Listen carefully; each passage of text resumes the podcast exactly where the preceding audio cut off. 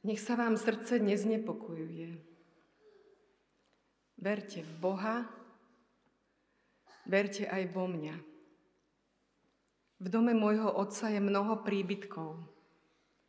Keby to tak nebolo, bol by som vám azda povedal, že vám idem pripraviť miesto. V ten deň spoznáte, že ja som vo svojom otcovi a vy ste vo mne a ja vo vás. Kto prijal moje prikázania a zachováva ich, ten ma miluje. A kto mňa miluje, toho bude milovať aj môj otec. A ja ho budem milovať a zjavím mu seba samého. Júda, no nie ten iškariotský, sa ho opýtal, čo sa stalo, pane, že sa chceš dať poznať nám a nie svetu. Ježiš mu odpovedal, ak ma niekto miluje, bude zachovávať moje slovo a môj otec ho bude milovať. A prídeme k nemu a urobíme si u neho príbytok. Žálm 4. Keď volám, vypočuj ma, môj spravodlivý Bože. Ty si mi uľavoval v tiesni, Zmiluj sa nado mnou. Počuj moju modlitbu. Ľudia, dokedy budete tupiť moju česť, milovať darovnosti a vyhľadávať lož? Pochopte, hospodin pre zbožného robí divy. Hospodin počuje, keď volám k nemu. Chvejte sa a nehrešte. Uvažujte na lôžku a zmlknite. Prinášajte správne obety a dôverujte hospodinovi. Mnohí sa pýtajú, kto nám ukáže niečo dobré. Hospodin nech nás osvietí svetlo Tvojej tváre. Dal si mi do srdca väčšiu radosť, než majú oni z hojnosti obilia a muštu.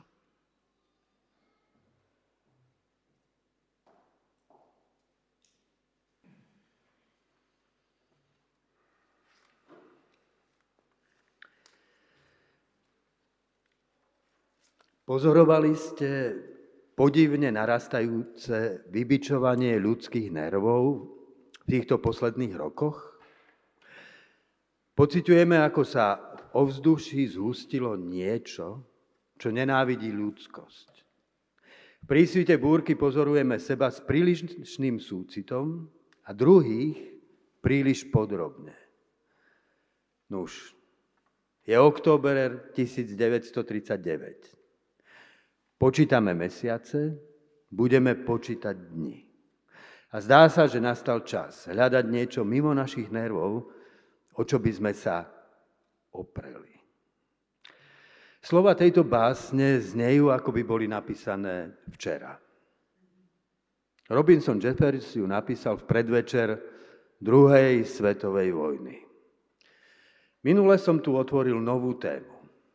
S krízou na krku. Je to vhodná téma? Slovo kríza predsa obracia našu pozornosť k tomu, čo je zlé. My však potrebujeme obrátiť pozornosť k tomu, čo je dobré. Ak je niečo v kríze, je to v prvom rade naša viera v dobro. Dobro spred nás zmizne zahálené v oblaku všade prítomného zla. Strácame dôveru, že dobro naozaj existuje. Nie je napokon i dobro, iba maskou, za ktorou sa skrýva rafinované zlo. Dobro je vždy prvé. Dobrom všetko začína. Bez vedomia dobra nerozoznáme pohnutky, ktoré plodia zlo. S úctou počúvam príbehy Ukrajincov, ktorí sa vracajú do svojej zeme ničenej ruskými raketami. Chcú byť so svojimi blízkymi. Navzdory ničivému zlu chcú o svojej zemi uchovávať obyčajné dobro, kvôli ktorému je život hodný žitia.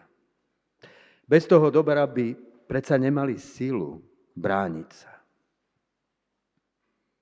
V centre štvrtého žalmu je otázka. Kto nám ukáže dobro? To je naša téma. Aj v časoch mieru dobro našej pozornosti uniká. Prehliadame ho ako banálnu samozrejmosť. Lenže povedzme si na rovinu. Dobro je vždy v istom zmysle zázrak. Veď každým činom dobra duch pôsobí proti mechanizmu krutej nevyhnutnosti, ovládajúcemu svet hmoty. Všimol si to už Pascal.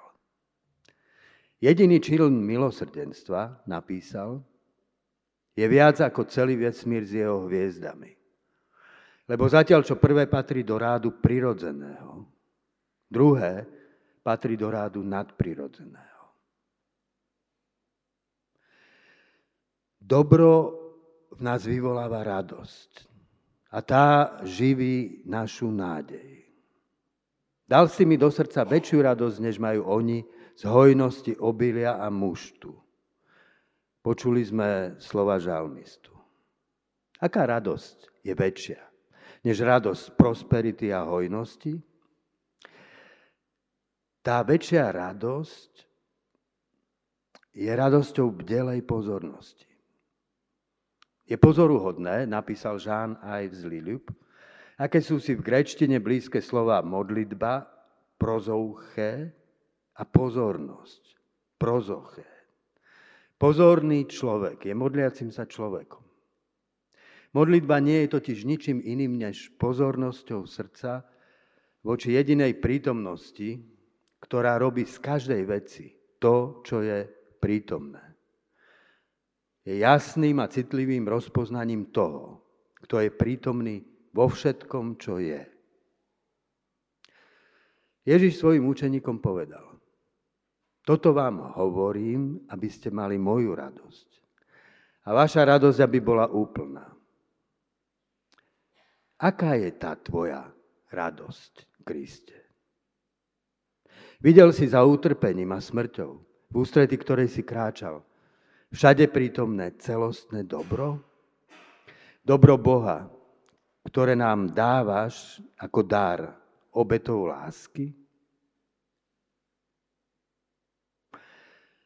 Bože, nech nás osvetlí svetlo Tvojej tváre, modlí sa žalmista. Má azda Boh tvár? Boha nikto nikdy nevidel. Aký, ako by mohol mať tvár? Keď meditujem, otváram sa neosobnému nekonečnú. Až vtedy, keď sa z hĺbky meditácie zdvihne modlitba, staviam sa pred tvár. Neúčastné ono sa mení na pozornosť väčšine prítomného Ty. Mám si jazda v modlitbe predstaviť Tvoju tvár, Bože? Nie. Veď Tvoja tvár sa zjaví len tam, kde sa všetky predstavy rozplynú. Podstata tváre nespočíva v lepke, svaloch a koži, čo ju obopína. Tvár je duch, ktorý z rysov tváre vyžaruje. Videl som obličaj priateľov, ktorí už opustili telo. Duch odišiel, tvár sa stratila, zostala iba posmrtná maska. A ty, Bože, máš azda lepku vesmíru, svalstvo planet, pokožku lesov, zvierat, morí a riek. Krása stvorenia má črty tvojej tajomnej veľkosti. Tvoja tvár však nie je v tých črtách. Je vo vyžarovaní ducha. Večného ducha, bez ktorého by tu nič nebolo. Tvoja tvár je pozornosť pravdy a lásky, ktorá mnou preniká až k základom duše. Tvár býva vždy osvetlená pozornosťou inej tváre. Keď na mňa nik nehľadí, moja tvár je zatemnená, celkom ponorená do seba. V tvári, na ktorú hľadím, sa zrkadli moja tvár. A nie len zrkadli. Vstupuje do komunikácie, z očí do očí. Často k tomu nie sú potrebné ani slova. Takú povahu má skutočná modlitba. Hlbina vzájomne preniknutej pozornosti. Ticho uprostred svetla Božej tváre. Boh ma počuje, keď k nemu volám. Hovorí žalmista. Počuje ma Boh? Žalmistová modlitba sa dvíha z rozporov, z úzkosti a ohrozenia. Naše rozpory sú zväčša tam, kde sa viaže úzlík našich vzťahov. Som úzlíkom vzťahov, do ktorých som vpletený. Boh nie je únikom z tej reality. Naopak, uvádza ma do reality. V modlitbe s tým úzlíkom vzťahov vstupujem do svetla Božej pozornosti. Svoju situáciu zverujem súcitnej, spravodlivej pozornosti. Boh ma počuje. Ale práve tu modlitba naráža na prekážku. Hľadám slova, no slova zlyhávajú. To, čo chcem povedať, presahuje možnosti jazyka. A na čo sú mi vôbec slova? Veď ten, ku komu hovorím, to aj tak vie. Váš otec vie, čo potrebujete Skôr ako ho o to prosíte, povedal nám Ježiš. Tak je to s modlitbou. Na začiatku sú slova. Slova v modlitbe nadobúdajú plný význam. Vyslovujem ich totiž pred Bohom, ktorého pozornosť mňou celkom preniká. No práve preto, keď pokračujem, slova význam strácajú. To, čo chcem povedať, ma presahuje. A Boh to aj tak všetko vopred vie. Nevieme ani za čo sa máme modliť. Napísal Pavel v liste Rimanom. No sám ten duch sa modlí za nás nevysloviteľnými vzdychmi. Modlitba ústi do ticha, preniknutého pozornosťou Boha, ktorému zverujem svoj život.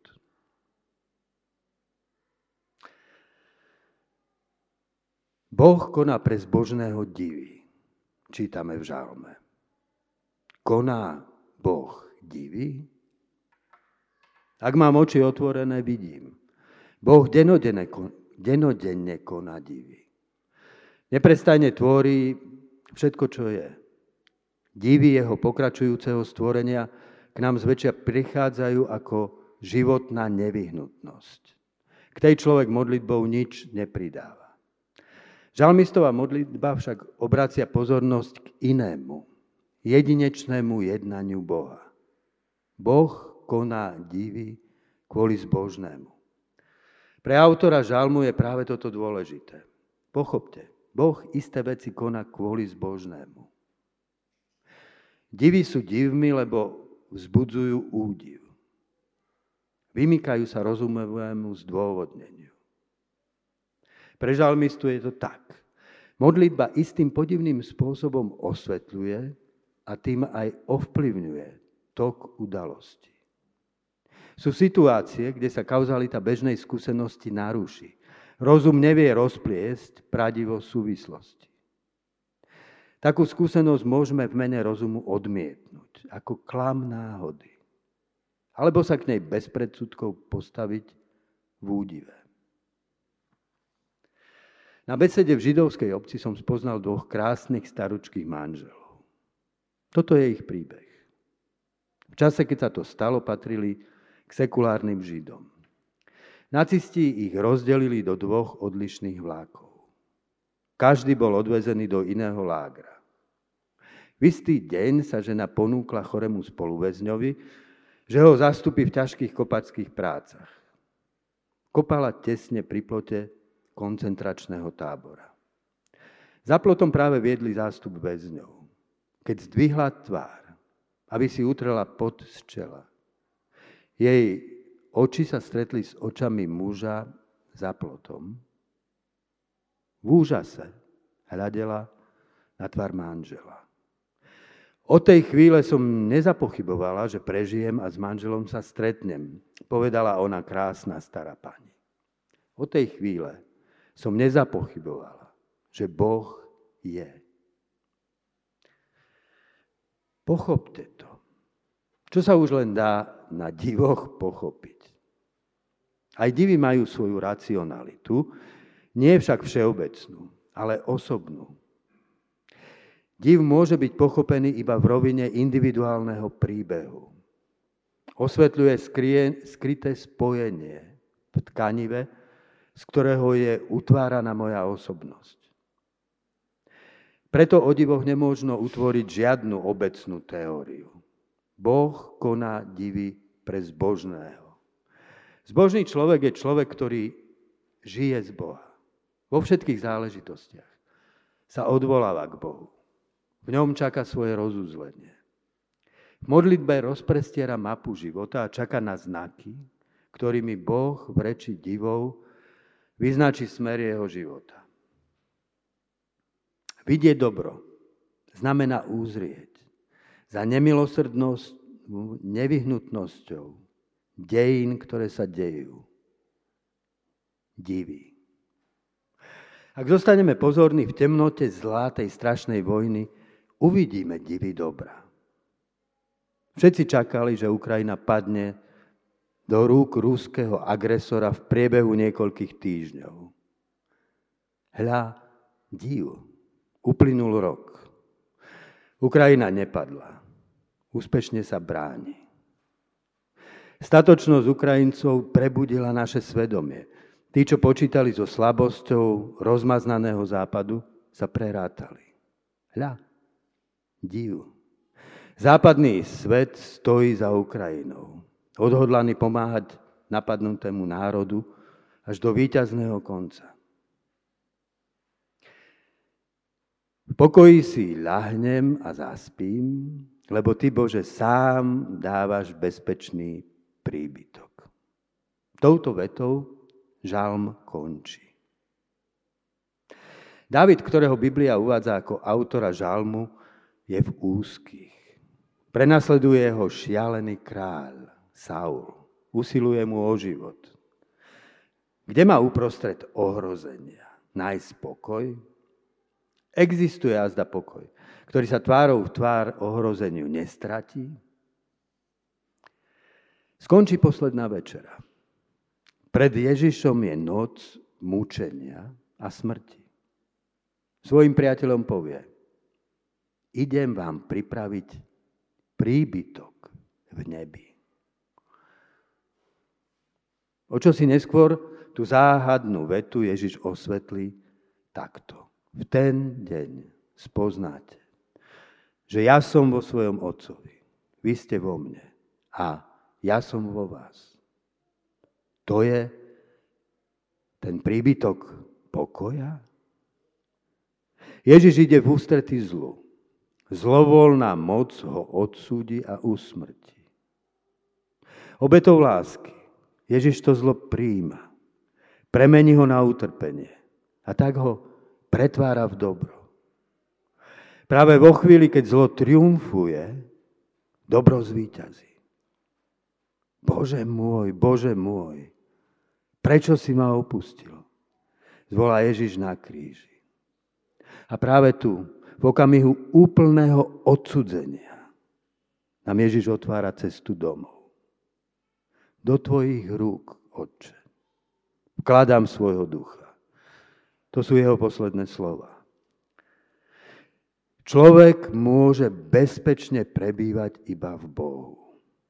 Ja im dávam väčší život, povedal nám Kristus. Nezahynú na veky. Nik ich nevytrhne z mojej ruky. Môj otec je väčší než všetko. Nik ich nevytrhne z ruky môjho otca.